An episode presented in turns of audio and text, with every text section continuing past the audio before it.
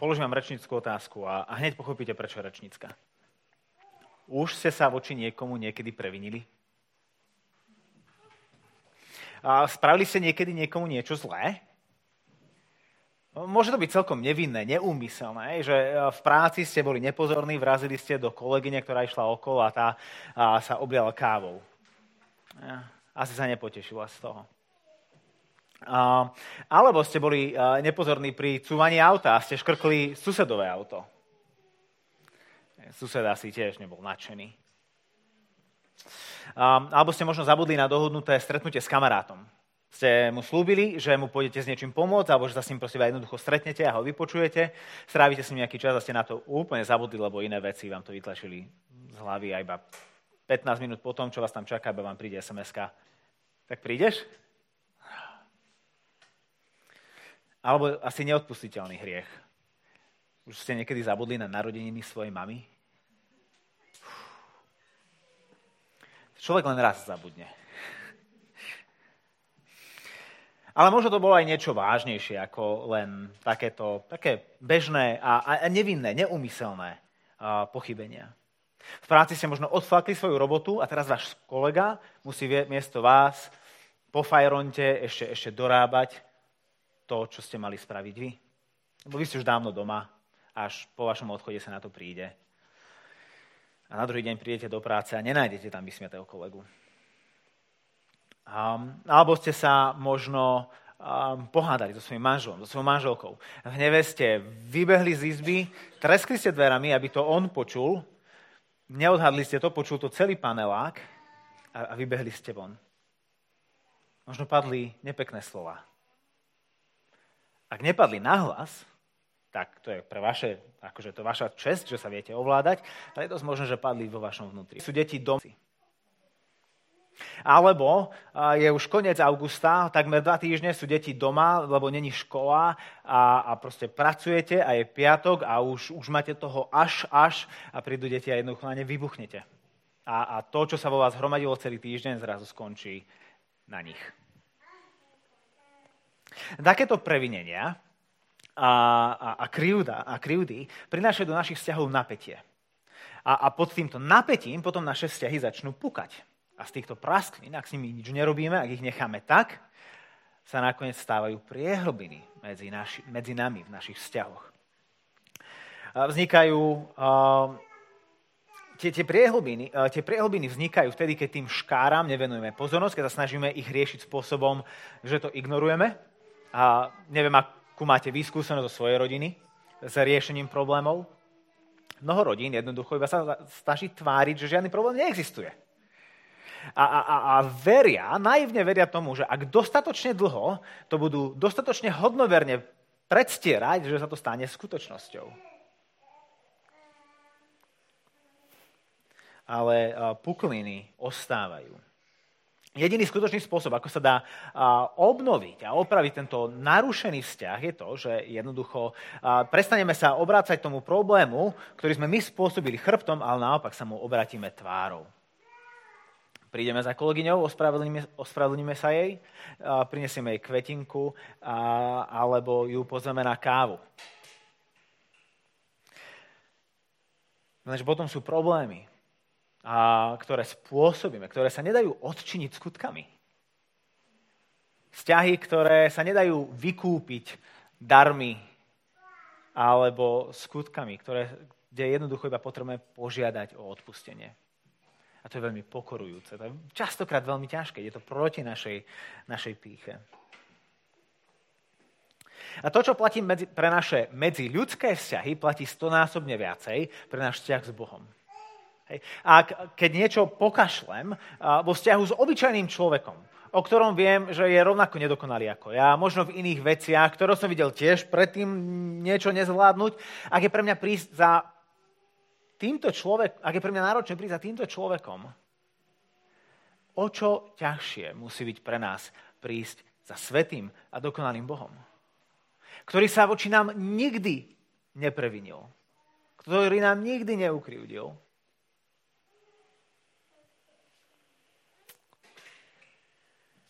O čo ťažšie musí byť obnoviť rozvrátený vzťah s takýmto Bohom? Hej, čo vlastne my dokážeme, čo zmôžeme s takýmto narušeným vzťahom.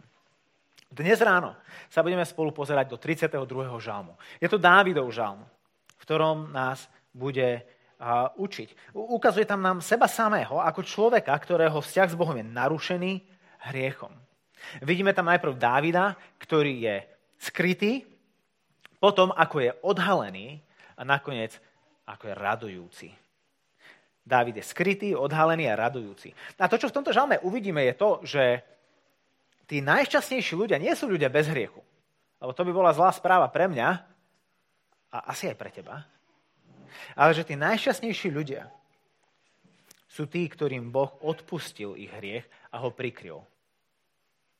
Sú to omilostení hriešnici, alebo možno tak trošku provokatívne povedané, sú to šťastní hriešnici.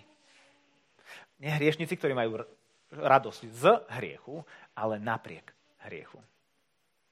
Tak otvorte si svoje Biblie, ak ich máte, ak, ak nie, tak len zaklonte hlavu, zatvorte oči a počúvajte. A Dávidov poučný žalm, žalm 32. Tam hovorí, blahoslavený, komu je priestupok odpustený a hriech prikrytý. Blahoslavený človek, ktorému hospodin nepočíta vinu a v ktorého duchu nie je podvodu. Kým som mlčal, chradli moje kosti a celý deň som nariekal. Veď dňom i nocou doliehala na mňa tvoja ruka. Moja životná sila vysychala ako v letnej páľave. Vyznal som ti svoj hriech a nezatajil svoju vinu. Povedal som, vyznám hospodinovi svoje priestupky. Ty si potom odpustil vinu môjho hriechu. Preto nech sa k tebe modlí každý zbožný, kým ťa možno nájsť, aby ho veľké záplavy nedosiahli. Ty si moja skrýša. Ochrániš ma pred súžením, zahrnieš ma radosťou zo spásy. Poučím ťa a ukážem ti cestu, ktorou máš kráčať. Poradím ti a budem ťa mať na očiach. Nebuďte bez rozumu ako kôň a mulica, ktorých silu treba krotiť úzdou a zubadlom, inak ich neovládneš. Bezbožník má mnoho bolestí, ale ten, kto dúfa v hospodina, bude zahrnutý milosťou. Radujte sa a jasajte sa v hospodinovi, spravodliví. Plesajte všetci, čo máte, máte úprimné srdce. Modlíme sa. Hospodin, aj teraz ráno prichádzame ku Tebe, ku Tvojmu slovu. A ťa veľmi prosím o to, aby si svojim duchom cez Tvoje slovo v nás tak pôsobil dnes ráno, aby sme na konci sa mohli rátať medzi tých spravodlivých a tých s úprimným srdcom, ktorí sa radujú a jasajú a čo plesajú v Tebe. Ktorí dokážu zažívať radosť aj napriek hriechu, lebo Ty máš pre nás riešenie. Amen. Čiže Dávid je najskôr skrytý a vo veršoch 3 a 4 ho vidíme skrytého a to je tá najprirodzenejšia obrana, ktorú si častokrát volíme aj my. Keď, keď máme, že zhrešíme, keď sa proti niekomu previníme, keď niečo zbabráme, a tvárime sa, že sa vlastne nič také nestalo a dúfame, že si to nikto nevšimne. Že my budeme tí jediní, ktorí si to všimli a my už sa dokážeme sami pred sebou obhájiť. To nie je taký veľký problém, ak si to nikto iný nevšimne. Snažíme sa skryť a prikryť svoju vinu.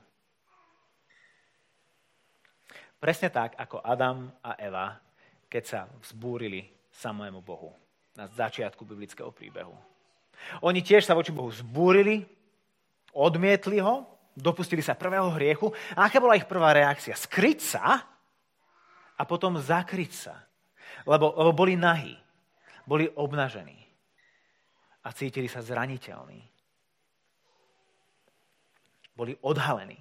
Najradšej, keď, keď sme pristihnutí pri niečom, najradšej by sme sa vtedy prepadli pod zem. Ja podľa mňa dôvod, prečo hovoríme, že sa chceme prepadnúť pod zem, je to, že nechceme byť ľuďom na očiach. Neznesieme ich pohľad, ich usvedčujúci pohľad. Konfrontovaní s tým, že sme to zbabrali. Chceme sa skryť a chceme byť neviditeľní. A toto je strašne krásne, krásne vidieť pri deťoch. Hej, vo chvíli, keď doma je zrazu ticho a deti nie je vidieť, pravdepodobne sa stalo niečo zlé. Oni sa skrývajú a dúfajú, že, že, že, že si nevšimnete, čo spáchali. práve je taká, že nikto z tohto nevyrastie. Snažíme sa svoju vinu zakryť. Teda sa snažíme skryť, alebo sa snažíme svoju vinu zakryť. A to môžeme robiť dvoma spôsobmi. Je to tým, že sa pretvarujeme, alebo že sa vyhovárame. Môžeme sa pretvarovať ako taký vštros, ktorý strčí hlavu do piesku a tvári sa, že problém neexistuje, všetko je fajn. Ten škrkanec na tam už určite bol.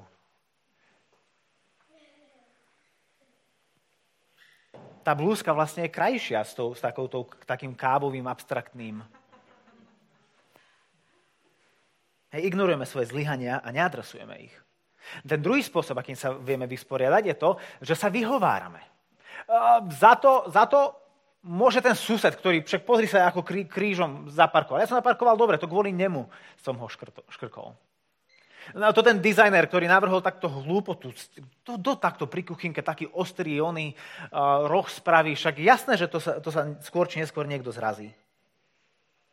A hážeme to na svojich uh, rodičov. No to, pre, prepáč, to, že som na teba vybuchol, je to, že proste ja neviem ovládať svoj hnev, lebo uh, ma nelúbili, keď som bol malý.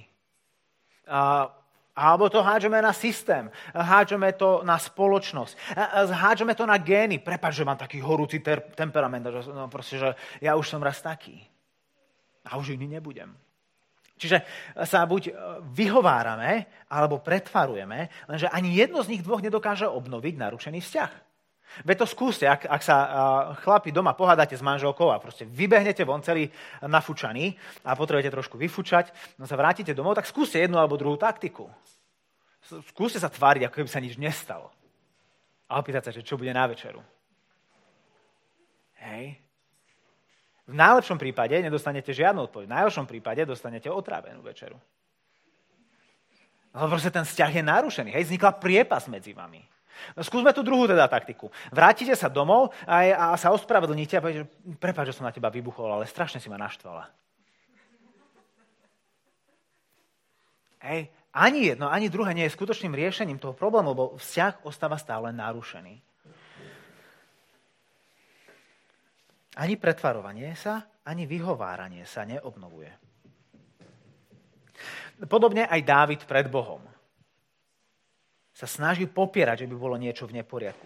Keď sa pozrieme na verše 3 a 4, v nich hovorí, kým som mlčal, chradli moje kosti a celý deň som nariekal. Veď dňom i nocou na mňa doliehala tvoja ruka, moja životná sila vysychala ako v, let, v letnej páľave. Dávid sa snaží, snaží tváriť, že on nemá problém. Budem ticho. Nepriznám pred Bohom, že niečo je zlé. Ne, ne, nepriznám, že, že vlastné kosti mi chradnú. Proste, že, že to fyzicky sa ho to dotýka. Jeho stav sa nezlepšoval, práve naopak. Bol čím ďalej, tým horší. Vidíme, že táto jeho vina, tento pocit vnútornej viny a hamby, pocit zlyhania ho vnútorne rozklada. Začína, sa to, začína to mať psychosomatické prejavy. To sú také, keď vaša psychika a vaš, vaše duševné rozpoloženie začína ovplyvňovať vaše fyzické, biologické rozpoloženie. Ako keď máte stresy z toho, že idete na skúšku, a, alebo stresy z toho, že idete robiť vodičak, alebo že idete k zubárovi a, a proste vás rozbolia, brucho vás rozbolí. Hej, vaš, vaša psychika sa prenáša do vášho tela. A to vidíme to, že to sa deje pri Dávidovi. Chradnú mu kosti a celý deň narieka. Jeho fyzické telo, jeho fyzický život a jeho duševný život je poznačený tým, že v sebe dusí túto vinu a tá na oplátku dusí jeho. Znútra i zvonku. Doslova ho vyšťavovala. Cítil sa ako rozliatá voda uprostred letného poludnia.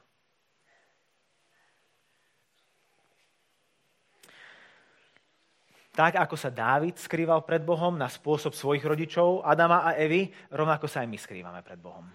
A proste to sú veci, z ktorých nevyrastieme. Tvárime sa, že nemáme žiadny problém. Alebo, že náš problém nie je taký zlý. Veď poistka to zaplatí. Veď sú aj horší ako ja. Veď nie som až taký zlý. Alebo zhadzujeme tú zodpovednosť na iných. Ja za to nemôžem. Systém ma núti podvádzať na daňovom priznaní. Ja za to... Iní za to môžu. Tak som bol vychovaný. To už teraz nezmením. Už som príliš starý na to, aby som s tým niečo spravil.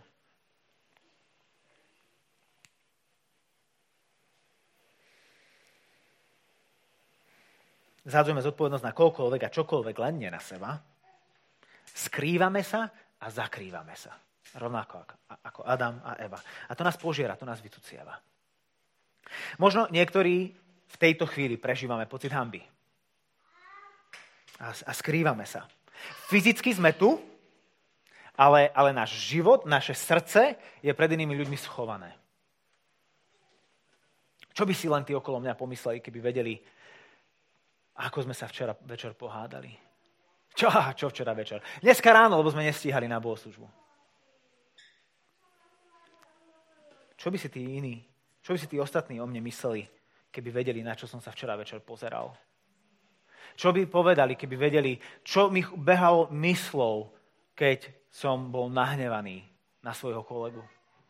Aké slova, a aké obrazy, a aké, aká, aký hnev vo mne bol? Možno vieš veľmi dobre, čo Dávid myslí, keď hovorí, moja životná sila vysychala ako v letnej, v letnej pálave. Možno sa tak cítiš v tejto chvíli. Tá dobrá správa je tá, že Bohu na našom vzťahu s ním záleží, že mu nie je ľahostajný. A že on sám túži po obnove s ním. Že to nie je iba v našom záujme, že to nie je iba naša túžba, že to je v prvom jeho túžba. A preto on nám nedovolí sa pretvarovať a vyhovárať. Oboje sú zbytočné. On všetko vidí, kam sa schováš. On všetko vie, ako mu to vyargumentuješ. Žiadna skrývačka ani výhovorka pred ním neobstoja. Preto čítame, Dávid hovorí, že dňom i nocou doliehala na mňa jeho ruka. Proste Dávid vidí za tou svojou úzkosťou, za tým svojim roztrpčením, za tými svojimi fyzickými prejavmi a bolesťou, ktorú prežíval, za tým vidí Božiu ruku. To ty si spravil. To ty si ma prikvačil ku zemi. A prečo to Boh robí? Lebo takýto rozrušený a rozpadnutý vzťah s ním ho trápi a preto a to ho núti konať. Preto ak sa dnes ráno cítiš ako taký Dávid, ktorého vnútro bolo rozorvané a plné hamby a viny, tak možno to je dobrá správa. Lebo možno to znamená, že Boh ťa pritláča. Boh ťa ľúbi príliš moc na to, aby ťa nechal klamať seba samého, že všetko je fajn. Možno to je prejav toho, že Bohu záleží na tvojom vzťahu s ním. Tak pozri a počúvaj a uč sa toho, čo dá, čím si Dávid prešiel. Nie je to ľahké, ale je to naša jediná cesta von. Verš 5. Vyznal som ti svoj hriech a nezatajal svoju vinu. Povedal som, vyznám hospodinovi svoje priestupky. David to už nevydržal. Vedel, že tadiaľ to cesta nevedie. Jeho bolesť sa iba násobí. Čas tento problém nevyrieši. Potreboval vyťahnuť hlavu z piesku a vyznať pred Bohom svoje hriechy. Prestať sa skrývať a zakrývať. Žiadne výhovorky, žiadne pretvárky, pravda von vyznal a nezatajil svoju vinu, svoj hriech a svoje priestupky. Dal na slovo všetko, čo stálo medzi ním a Bohom. Dobre si všimnime, že Dávid hovorí v singulári o hriechu a o vine a v množnom čísle hovorí o priestupkoch. A pod priestupkami môžeme si predstaviť to, čo si predstavíme pod slovom hriech. Keď sa povie hriech, tak, tak čo, čo nám napadne? Klamstvo, lenivosť, nejaký hnev, nečestnosť, podvody, a možno také tie horšie hriechy, a podvod, nevera, vražda, vlastne, že to je to, čo je hriech.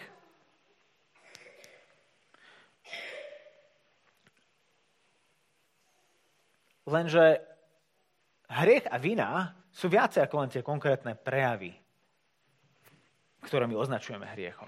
Preto sú tu uvedené v jednotnom čísle. Keď Biblia hovorí o hriechu, tak nehovorí o našich hriešných skutkoch, ale hovorí o našom hriešnom srdci. Nehovorí len to, že ľudia sa dopúšťajú hriešných skutkoch, ale že v našom vnútri je generátor týchto hriešných skutkov. Že naša hriešnosť je oveľa viac o postoji nášho srdca. A skutky sú potom iba prirodzeným výsledkom toho, čo nosíme v sebe. Dávid tu nerobí žiadne minimalistické vyznanie. Ide do úplnej, do samotnej podstaty problému, do svojho porušeného srdca. Lebo preto sú jeho vzťahy porušené. S ľuďmi aj s Bohom. Lebo jeho srdce je porušené. A porušenosť bude plodiť len porušenosť. Nevyznáva len externe skutky, ktoré spravil, ale vyznáva aj interne. Svoje srdce. Dávid, ktorý sa doteraz skrýval, je zrazu odhalený. Jeho srdce je odhalené. A toto je jediná cesta von aj pre nás. Bez toho, aby sme pred Bohom neodhalili svoje srdce, nám nemôže byť odpustené. Lenže chce nám Boh vôbec odpustiť? Chce nám Boh odpustiť. To je asi naj, jedna z najdôležitejších otázok, ktoré si potrebujeme zodpovedať a v ktorých potrebujeme mať jasno. A to, ako odpovedáš na tú otázku, bude do značnej miery vplyvať na to, akým spôsobom budeš Bohu pristupovať. A teraz nemyslím odpovedať na tú otázku biblicky, hej, že to, čo sme si niekde načítali, čo sme počuli, že nám hovoril kazateľ alebo niekto iný, že sme prečítali v nejakej múdrej knižke, ale to, čomu veríme vo svojom srdci. Ten okamih, ako príde tá otázka do tvojich uší, ešte predtým, ako ju sprocesuješ svojim rozmýšľaním, keď iba dopadne do tvojho srdca, je Boh ochotný ti odpustiť? Ako môžeš mať istotu, že o to má záujem.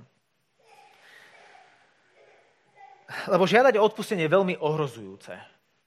Lebo keď niekoho prosíte o odpustenie, tak pred ním otvárate svoje srdce.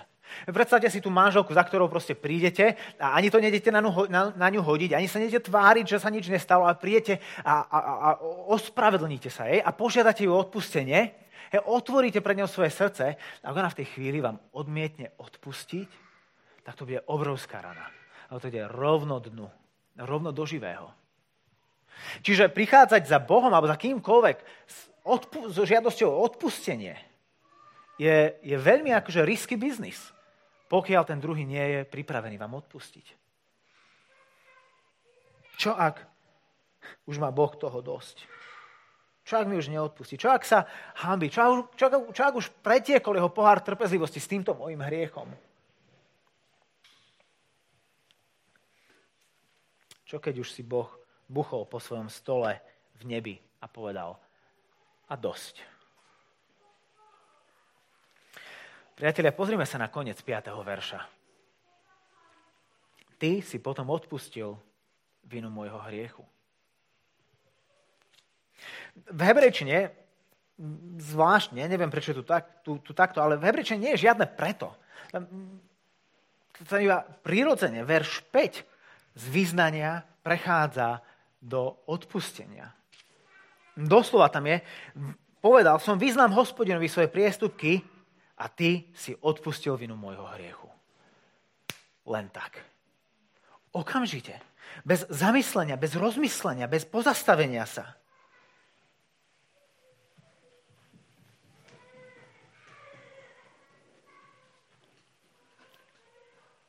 Žiadna pauza ani zaváhanie na Božej strane.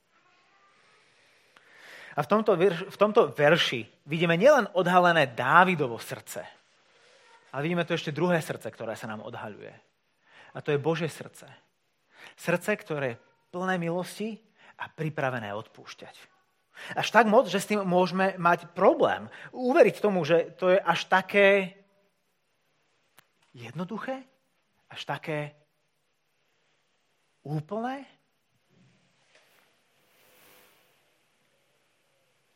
Vidíme tu Boha, ktorý je nielen ochotný nám odpustiť, ale ktorý túži nám odpúšťať. Bez okolkov, bez rozmýšľania. Boha nepotrebujeme prosíkať o odpustenie, rovnako ako dieťa, ktoré sa učí bicyklovať, padne, rozbije si kolena. Nepotrebuje ani to dieťa prosíkať svojho otca o pozornosť a o starostlivosť. Rovnako ako ani my, ani my nepotrebujeme prosíkať Boha o odpustenie. On je viac ako pripravený. A Dávid mal s týmto veľmi silnú skúsenosť. Na vrchole svojej vlády je Dávid najlepší kráľ zjednoteného izraelského kráľovstva. A na vrchole svojej moci jeden večer sa prechádza na balkóne a vidí v opačnom paneláku peknú ženu. A, a, a vie, kto to je. Vie, že tá žena nie je slobodná, vie, že tá žena patrí niekomu inému, ale zároveň vie, že ten jej manžel je teraz tam ďaleko na vojne, kam som ho poslal Takže tu je príležitosť. Dá, dá, ju, dá po ňu poslať, vyspí sa s ňou, pravdepodobne proti jej vôli. Ona otehotne a Dávid má problém. Teraz všetci zistia, čo som robil pod rúškom tmy. Myslel som si, že som skrytý, že to nikto nevidí a teraz to všetci uvidia. A je prúser, lebo jej manžel je tam preč. A on a, a sa cíti, že bude odhalený. A hriech plodí hriech. Porušenosť plodí porušenosť. A tak Dávid dá zavraždiť jej manžela Uriáša, Bačebu, túto ženu si zoberie za svoju manželku a všetky stopy zahladil. Nikto na ňo nepríde. No ako sme povedali, pred Bohom sa nedá skryť. On všetko vie a všetko vidí. A Boh z lásky ku Dávidovi ho nenechá žiť v jeho klamstve, kde si nahovára, že všetko je fajn, lebo to nikto nevie. A, David, a Boh posiela za Dávidom proroka Nátana, aby ho konfrontoval a oznámil mu trest smrti. Povedal, Dávid, zomrieš za to, čo si spravil, lebo si prelial nevinnú krv a znásilnil si ženu. Ty si mal byť kráľ, ktorý bude ochraňovať kráľovstvo a ty, si ho, ty ho ničíš. Taký kráľ nebude na mojom tróne. A v druhej knihe Samuelovej, v 12. kapitole, v 13. verši čítame takýto verš. Po týchto slovách vtedy povedal Dávid Nátanovi, zhrešil som proti hospodinovi. Nátan odpovedal Dávidovi, hospodin ti odpustil tvoj hriech. Nezomrieš. Len tak? Vrah a násilník? A len tak mu je odpustené. Ani trochu ho nenecháš vydusiť, ani takmer nevyliečiteľná choroba a v poslednej chvíli to zvrátiš, nech si to, nech si to vypije, nech si to vychutná, nech dostane trošku vlastnej medicíny.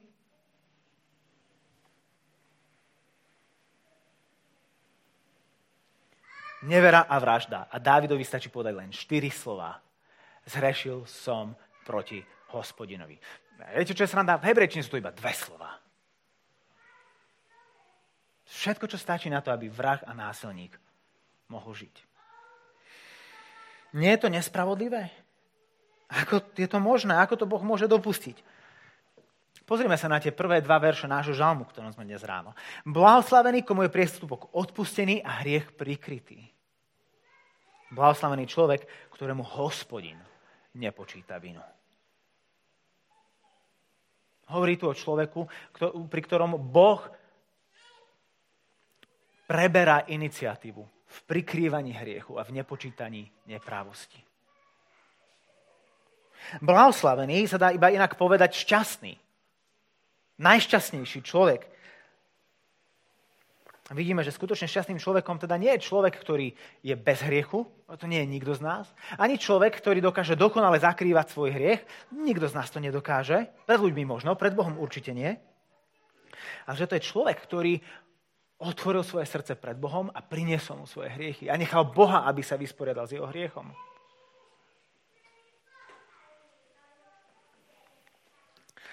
Ktorého hriech Boh prikryl. A Boh nepočíta jeho vinu. A opäť sme pri, te, pri tom obraze prikrývania našej viny, prikrývania hriechu. Opäť sme späť v záhrade Eden. Ak sa, tam, ak sa tam na sekundu vrátime, tak keď Adam a Eva zhrešili, tak oni si urobili oblečenie z figových listov, aby, aby zakryli svoju nahotu. A bolo im to figu platné, lebo ich nahota nebola iba fyzická, ich nahota bola duchovná, duševná, emocionálna, bytostná. Ale potom ku koncu, po odhalení ich priestupku, keď už ich Boh ide vyhnať zo záhrady, predtým ako ich vyženie, tam čítame takú jednu zaujímavú informáciu, ktorá, na čo tam vlastne vôbec je uvedená. V knihe Genesis 3. kapitola 21. verš čítame, že hospodin Boh urobil človekovi, mužovi a jeho žene kožené šaty a zaodel ich. Nakoniec vidíme, že Boh sa podujal prikryť ich nahotu a ich hriech. Ich riešenie bolo nedostatočné. Boh prišiel s riešením. S kožou. Krv musela byť preliata. Zviera muselo byť zabité. Aby vina Adama a Evy mohla byť prikrytá. A toto všetko je iba predobrazom Krista. Ten jediný, ktorý sa nedopustil žiadneho priestupku sa nedopustil žiadneho hriechu, ktorý bol bez hriechu. Ten, ktorého svedomie nemalo žiadnu vinu, ktorý nepoznal pocit viny a hamby, lebo bol pravdivý. Ten jediný, ktorý nemal čo skrývať, bol na kríži obnažený pred očami všetkých. Aby jeho krvou, jeho životom Boh mohol prikryť našu vinu. Ten jediný dôvod, prečo, dá, prečo Boh nepočíta Dávidovi jeho vinu, je ten, že tá vina je pripočítaná niekomu inému. Boh by bol v skutku nespravodlivý, keby Dávidovi povedal, a to je úplne v pohode, Uriášov je teraz lepšie a Bačeba, však ty sa o ňu postaráš lepšie, ako by sa Uriáš, však, však si kráľ, tak aspoň bude kráľovná. Boh ne, nezametá pod koberec Dávidov hriech a prichádza s iným riešením, ako sa vysporiadať s Dávidovým hriechom. Ne, nepripočítava túto vinu Dávidovi, ale pripočítavajú inému Dávidovi, jeho synovi, Ježišovi. Preto je Boh tak veľmi pripravený a prekvapujúco až pripravený odpúšťať. Lebo tí, čo prichádzajú vierou ku, vierou ku nemu, ku Kristovi, ich vina je pripísaná na jeho konto on tento dlh splatil. Neviem, čo si predstavíš, keď počuješ výraz ako vyznávať hriechy. Možno si predstavíš takú typickú spovedelnicu, ktorá je tmavá, niekde v kostole, v rohu. Alebo máš možno pred očami obraz seba tríznenia. Sa potrebuješ riadne vydusiť, potrebuješ sa vytírať, aby si Bohu ukázal, ako veľmi ťa to trápi. Ako veľmi ti to je ľúto. Žalm 32 nám predkladá úplne iný obraz, v ktorom Boh nie je len iniciatívny, ale svojim srdcom zainteresovaný. A, a tak tu nevidíme len to, ako Dávid odhaľuje svoje hriešne srdce, ale vidíme v tomto žalme Boha, ktorý odhaľuje svoje milostr, milosrdné srdce.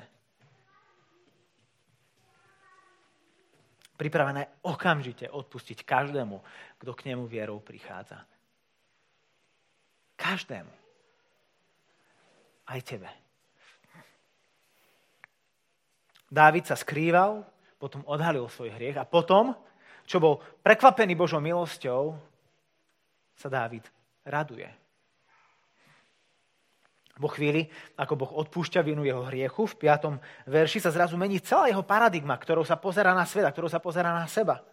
V 7. verši zrazu Bohu hovorí, ty si moja skrýša, ochrániš ma pred súžením, zahrnieš ma radosťou zo spásy. Hej, zrazu Boh nie je jeho nepriateľom, zrazu Boh nie je niekým, pred kým sa potrebuje skrývať, kto je pre neho ohrozením, ale kto je pre neho bezpečím a úkrytom. Nádejou. Vo verši 8 vidíme to, ako je jeho vzťah, jeho spoločenstvo s Bohom obnovené. No, tam Boh hovorí k nemu, poučím ťa a ukážem ti cestu, ktorou máš kráčať. Poradím ti a budem ťa mať na očiach.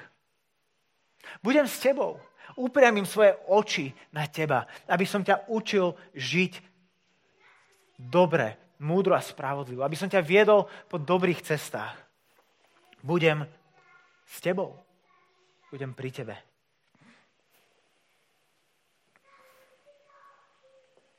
Dávid je zahrnutý radosťou zo spásy. To je to, čo hovorí v 7. verši. Zahrnieš ma radosťou zo spásy. A tak tento naradostnený Dávid pozýva aj nás. Hovorí v 6. verši, aby sme nasledovali jeho príklad a prichádzali k Bohu s týmto vyznávaním, eh, vyznaním svojich hriechov a vín a svojich priestupkov. 6. verš. Nech sa preto k tebe modlí každý zbožný, kým ťa možno nájsť, aby ho veľké záplavy nedosiahli. Dnes sa ti Boh dáva nájsť. Jeho milosť a odpustenie nie sú skryté, ale sú v Kristovi jasne a priamo predostreté pred tvojimi očami.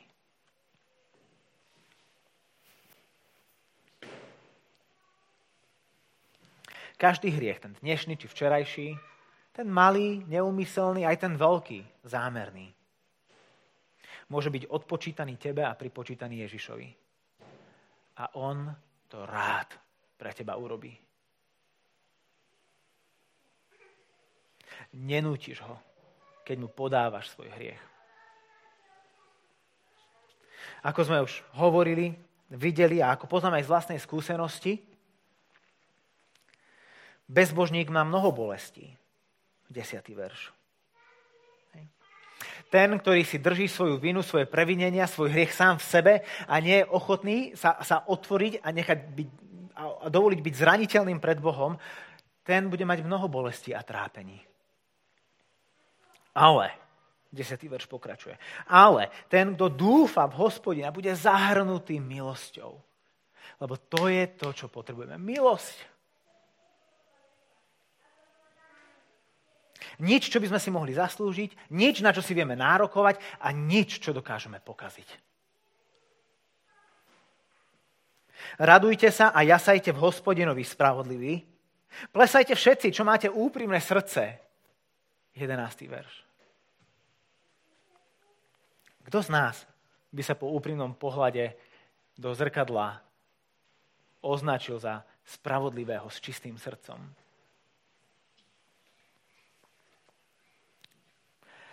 len ten, kto je zahrnutý radosťou z Kristovej spásy. Lebo ten na svojom mieste vidí Krista. Lebo Bože odpustenie nášho hriechu nielen sa vysporiadáva s, na, s našim hriechom, s tým, čo sme spravili, nielen, že odstravňuje našu vinu, jeho odpustenie a prijatie premienia naše srdce. To, čo je zdrojom, čo je generátorom toho všetkého ostatného.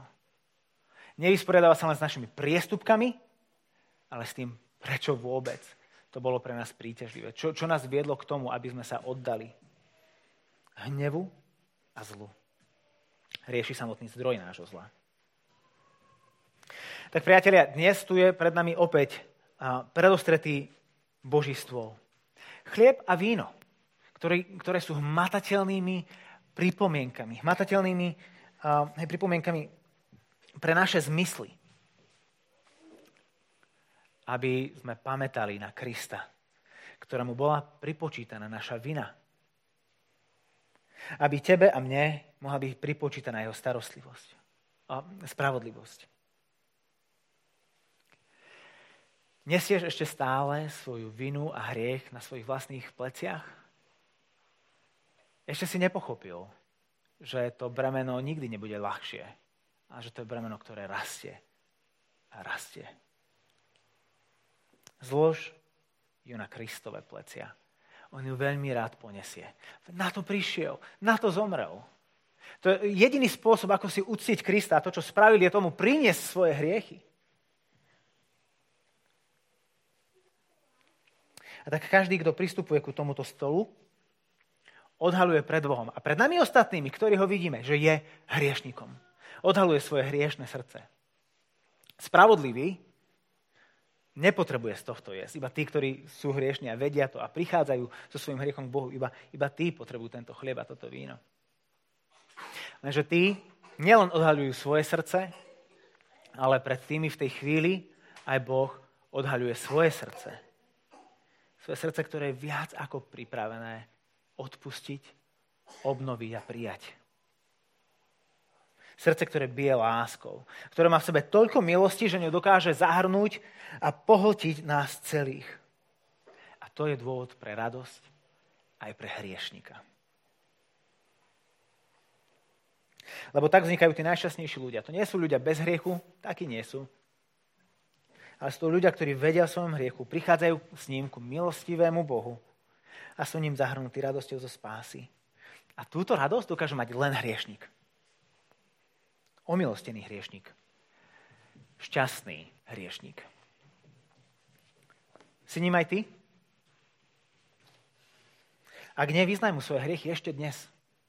A ako Dávid hovorí, kým sa ti dáva nájsť, dnes ráno sa ti dáva nájsť, nie je pred tebou skrytý, je tu, priamo pred tvojimi očami a sa ti ponúka.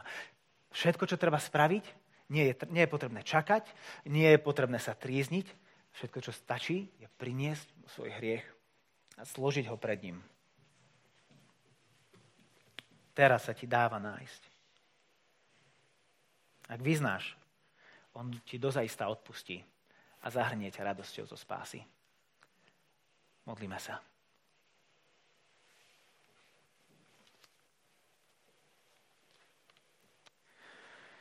Ježiš, ty sám a, vidíš do môjho srdca a vidíš, aké, ako že ja sám seba, keď počúvam, rozmýšľam, že nepreháňam to s tým, ako si pripravený odpúšťať? Ako moc túžiš po omilostení hriešnikov? Ale potom si spomenieme na teba, ako vysíš na kríži a vedľa teba je, je ukrižovaný kriminálnik, skutočný kriminálnik na, na, na rozdiel od teba a ty mu odpúšťaš. A, a pamätáme, ako keď si vysel na kríži, tak, tak si volal k svojmu otcovi a si ho prosil a za tých, ktorí ťa vraždili, aby im to nepočítal za vinu, lebo nevedia, čo robia. Prichádzame aj my k tebe dnes ráno. Nepočítaj nám, prosím, túto vinu, ktoré sme sa dopustili. Vo svojich myšlienkach, vo svojich srdciach, vo svojich skutkoch. V tom, čo sme spravili zlé a v tom dobrom, čo sme odmietli spraviť. Naša jediná nádej je tvoja milosť, tvoja, tvoje, tvoja milosrdnosť. A na ňu sa spoliehame v tejto chvíli a navždy. Amen.